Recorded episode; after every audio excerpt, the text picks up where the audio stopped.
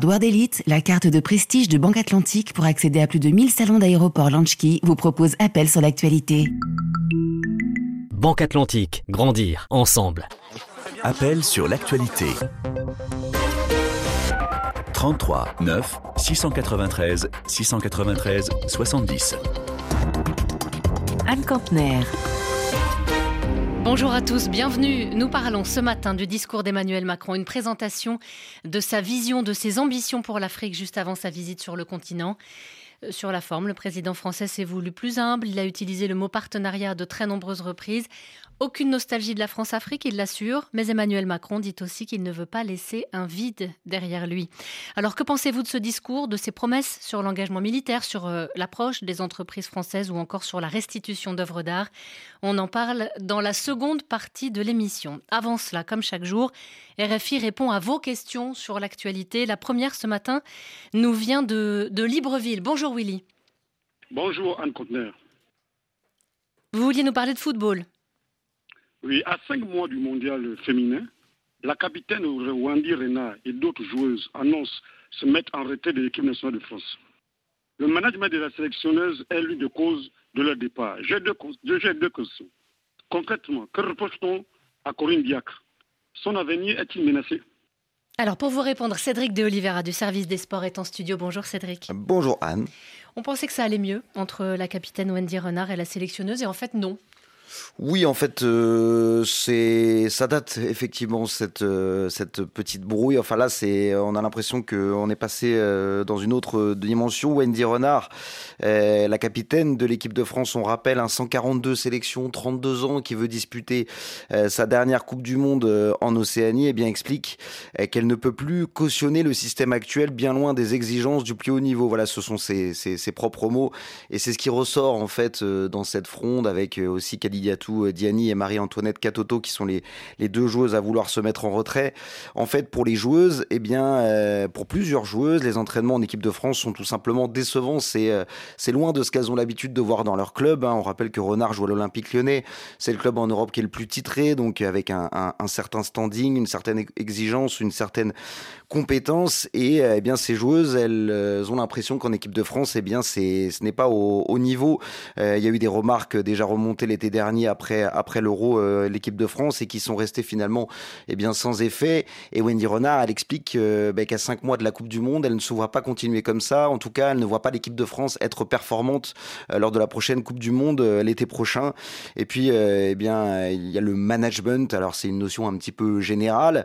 Euh, déjà, il y a la personnalité de Corinne Diacre, qui est un petit peu particulière, qui n'est pas beaucoup dans l'affect, et ça ne plaît pas forcément à certaines joueuses.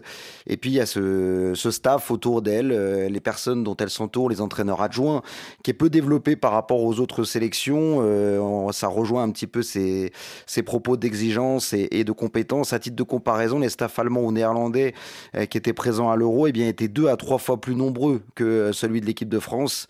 Et puis, euh, il y a aussi, euh, autre argument, les choix curieux de la part de Corinne Diacre, euh, qui, euh, par exemple, va publiquement féliciter des joueuses en conférence de presse, et puis ensuite ne pas du tout les faire jouer les matchs d'après.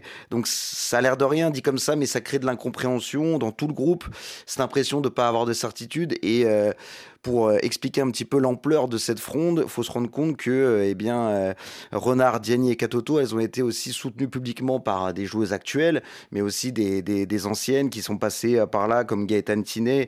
C'est, c'est, c'est, c'est pas une première, en fait, euh, ces, ces brouilles comme ça avec les joueuses.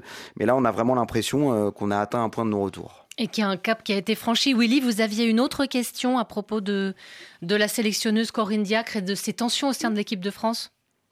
Oui, je voulais savoir, et son avenir est-il menacé?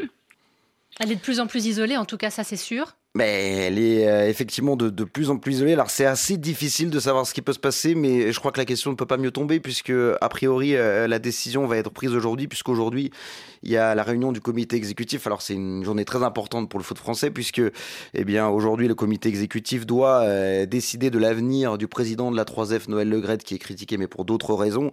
Noël Le Graët, c'était le dernier soutien de Corinne Diacre, qui, c'est lui qui l'a nommé en deux mille dix-sept. Il l'a placé à, à ce poste et il l'a, il l'a soutenu De, depuis. Alors Que va-t-il se passer ? euh, C'est euh, assez compliqué parce que en fait c'est une solution qui est, enfin c'est une situation qui est assez insoluble.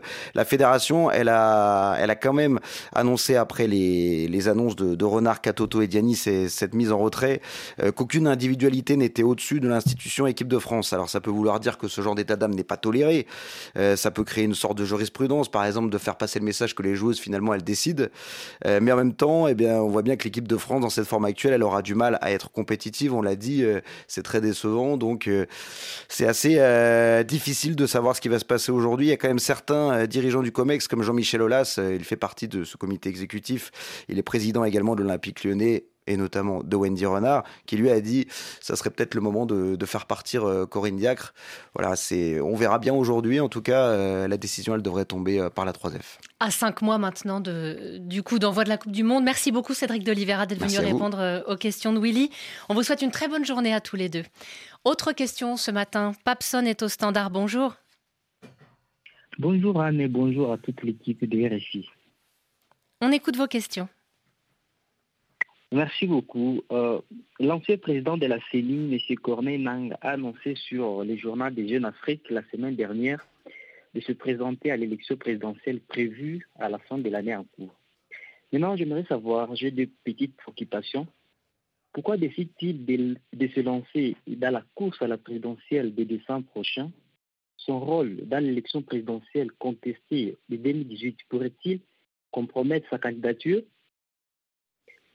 Alors, pour vous répondre, le politologue Christian Moleka est en ligne avec nous pour décrypter donc cette candidature. Coordonnateur national de la dynamique des politologues de la R D C, bonjour. Bonjour. Nous sommes à dix mois maintenant de la présidentielle en République démocratique du Congo et donc Corneille Nangaa décide de se lancer en politique. Pourquoi maintenant ? Ben, il faut rappeler que Corneille Nangaa euh, euh, figure dans la petite liste de personnalités politiques qui ont été sanctionnées par l'administration américaine à la suite de l'élection de deux mille dix-huit, bon, pour entrave au processus politique. Et que depuis, depuis lors, certains acteurs politiques, comme l'ancien ministre Mende, ont été retirés de la liste. Ils figurent encore euh, cette restreinte des sanctions.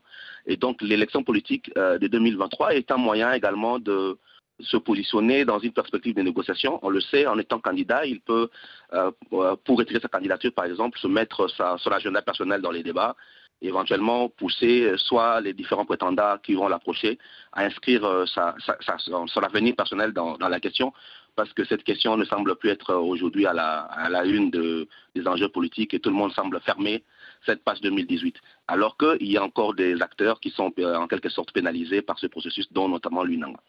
Et vous nous, vous nous en parlez, et Papson nous le rappelait, il, il a vraiment été au cœur des critiques pendant cette fameuse élection très contestée. Est-ce que ça peut lui nuire ou est-ce que de toute façon l'intérêt n'est pas là comme vous nous le disiez?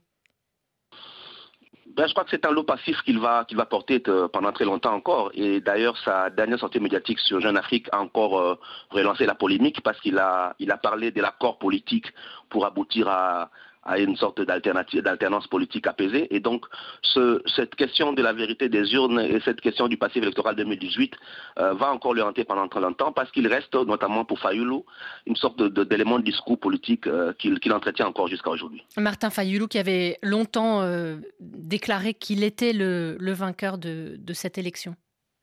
Exactement. Papson, vous aviez une autre question, je crois, à propos de cette candidature? Oui, oui. Euh, son, son parti euh, vient tout juste d'être créé. De quelle personnalité connue en R D C pourrait-il s'entourer? On a une idée déjà, Christian Moleka, des personnes qui pourraient le, le rejoindre? Ben, on peut constater simplement qu'il y a eu, euh, il, y a, il y a quelques mois, au mois de décembre dernier, une sorte de rencontre euh, de tous les leaders euh, de l'ancienne province orientale dont il fait partie d'ailleurs, à Kisangani, autour de Monseigneur Koutembi. Et que déjà à l'époque, on tentait de construire un leadership politique de la province orientale, de l'ex-province orientale, qui manque de leaders. Cette initiative n'a pas pu aboutir parce qu'il y a eu des dissensions, mais autour de Corneille Nangaa s'est dessinée une sorte d'alliance des leaders locaux, notamment de l'Ituri. On dit qu'il serait proche de, de l'évêque Moutembi euh, de Kisangani, l'évêque catholique de Kisangani. Et donc au niveau local, certainement qu'il y a un réseau qu'il est en train de construire. Ce qu'il faut par contre garder, sa capacité à, à, à construire des alliances au niveau national. Et ça, il faut voir dans les jours à venir s'il va se rapprocher euh, de Katumbi ou de, du réseau Kabila ou probablement euh, de, de Félix Tshisekedi. Et ça, il faudra voir dans les jours à venir. Mais au niveau local, il est en train de tisser euh, un soutien local, notamment à partir de la province de l'Ituri et d'un certain rapprochement avec l'évêque Koutembi. Et ça vous paraît envisageable qu'il euh, qu'il réussisse à obtenir le soutien de personnalités au niveau national ? Au niveau national, on a déjà vu que sa sortie euh, sur, euh, sur Jeune Afrique a, a créé des, des tollés au sein de la Mouka, notamment du côté de Fayulu. Ce serait difficile pour lui de, de rejoindre Fayulu. Par contre, on sait qu'il est assez proche de Kabila et euh, un peu plus proche également de Félix. Donc il est très probable soit qu'il euh, qu'il rejoigne la dynamique euh, de Félix Tshisekedi en retirant sa candidature, ou éventuellement qu'il reste euh, dans le sillage du F C C et probablement autour de, soit des Katumbi, soit d'une alliance Katumbi-Kabila. Merci beaucoup Christian Moleka d'avoir été avec nous ce matin et merci Papson pour votre question. Un numéro si vous aussi vous souhaitez nous poser une question, si vous voulez participer à l'émission, le trente-trois neuf six cent quatre-vingt-treize six cent quatre-vingt-treize soixante-dix. Vous pouvez aussi nous écrire sur les réseaux sociaux. On va parler de la Guinée maintenant avec une question d'Amadou. Bonjour. Bonjour Anne, bonjour à toute l'équipe de l'A P R sur l'actualité. Vous êtes en ligne de Conakry, on vous écoute. D'accord. En Guinée, les forces vives qui rassemblent les organisations de la société civile et des partis d'opposition appellent à une nouvelle manifestation le neuf mars prochain. En j'ai des questions à ce sujet. Pourquoi cette coalition prévoit-elle une nouvelle manifestation malgré l'échec de la première? Et la dernière, comment expliquer cette alliance entre le R P G Arc-en-Ciel, la N A D et le S N D C? Cabinet Fofana vous répond, analyste politique. Cabinet Fofana, vous êtes le directeur de l'Association guinéenne de sciences politiques. Bonjour. Bonjour Anne et bonjour à tous. Pourquoi une nouvelle marche la semaine prochaine? Est-ce que les forces vives peuvent rassembler plus largement que la dernière fois?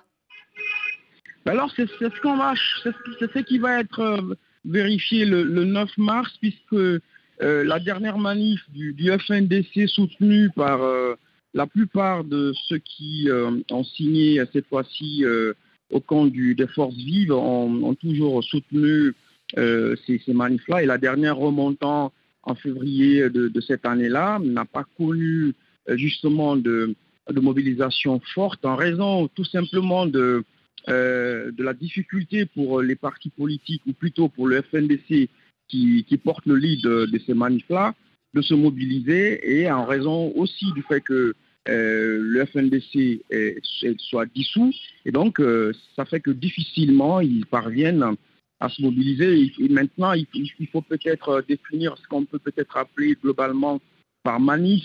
Ici en Guinée, c'est partir d'un point A vers un point B, mais sauf que depuis l'avènement du C N R D, un peu plus avant d'ailleurs, sous Alpha Condé, eh, partir d'un point A pour un point B donc euh, devient euh, de, de plus en plus difficile. On verra effectivement qui va changer en termes de mobilisation, puisque c'est cela qui va euh, naturellement euh, euh, déterminer euh, ce, euh, la capacité de nuisance, si on peut le dire ainsi, des, des forces vives constituées depuis quelques jours. Et voir si, si cette mouvance peut réussir à mobiliser davantage. Alors on retrouve au sein de cette alliance le parti de l'ancien président Alpha Condé, l'ex-opposition et le F N D C dont, dont vous nous avez parlé, qui avait lui lutté contre le troisième mandat de ce même Alpha Condé. C'est un, un peu étonnant comme, comme alliance. Peut-être avant de répondre à cette question, il, il faut dire que les raisons évoquées par les forces vives de Guinée qui ont, qui ont existé, il faut le rappeler, en, deux mille, en deux mille neuf sous le C N R, sous le, C N R, sous le C N D D de Moussa Dadis Camara, les forces vives demandent à... à ce qu'on arrête, le, le, le, le C N R D arrête donc les arrestations et puis les poursuites judiciaires contre, et contre les, les acteurs so, so, so, politiques et, et sociaux, mais aussi euh, la prise en compte des, des, des conclusions du dernier sommet. Oui, sur la question de savoir pourquoi Alpha Condé, le R P G d'Alpha Condé et l'A N A, dirigée principalement par euh, l'U F D G, se, se, se, se rencontrent aujourd'hui, mais il, il faut tout simplement dire qu'ils ont...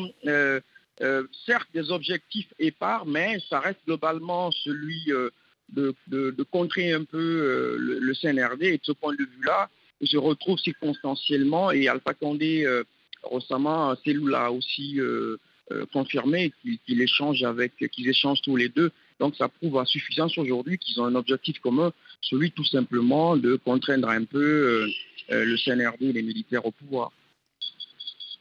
Merci beaucoup Kabinet Fofana d'avoir été avec nous.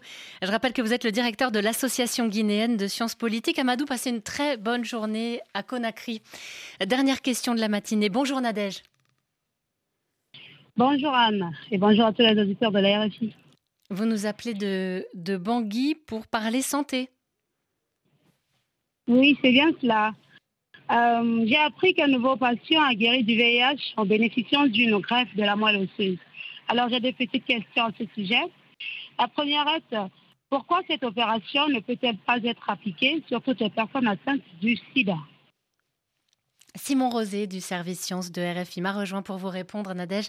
Bonjour Simon. Bonjour Anne, bonjour Nadège. C'est la troisième fois qu'un mmh. patient guérit grâce à une greffe de moelle osseuse, mais il faut rappeler effectivement qu'il s'agit d'un cas très particulier. Oui, puisque euh, ce patient Düsseldorf, comme on, comme on l'appelle, euh, n'avait vraiment pas de chance, puisqu'en plus d'avoir le V I H-Sida, euh, il était atteint d'une leucémie, un cancer du sang, euh, qui a nécessité donc euh, cette greffe de moelle osseuse. Et pour obtenir une greffe de moelle osseuse, il faut euh, avoir un donneur compatible, ce qui ne court pas les rues. Donc il y a déjà... Euh, c'est pour ça, déjà pour cette première raison, que ce n'est pas généralisable à l'ensemble des, des, des patients atteints du, du V I H. Euh, et en plus, il, ce, ce patient de Düsseldorf a bénéficié d'un donneur qui avait une moelle osseuse particulière puisqu'il portait une mutation. Alors, je vais être un peu barbare, je suis désolé, qu'on appelle le C C R cinq delta trente-deux, euh, qui, a la qui a la particularité de, euh, de bloquer la porte d'entrée qu'utilise le V I H dans le, dans le système immunitaire, puisque le V I H est un virus. Un, un, une maladie qui cible le système immunitaire. Donc en fait, ce patient du Düsseldorf a eu un double coup de chance. Déjà, il a trouvé un donneur compatible, donneur qui en plus portait la mutation qui bloquait l'entrée du V I H dans le système, euh, dans son système immunitaire. C'est ce cas très rare qui a permis en plus sa double guérison, donc de son cancer du sang plus du, du V I H, malgré de gros effets secondaires. Ce sont également des opérations qui sont très lourdes, donc c'est pour toutes ces raisons en fait que euh, on ne peut pas envisager généraliser cette pratique à, à tous les, tous les malades atteints du V I H aujourd'hui. Nadège, vous vouliez savoir autre chose à propos de, de ce traitement, de cette greffe de moelle osseuse? Oui. Est-ce que ce succès médical peut favoriser la découverte d'un traitement universel contre le V I H ?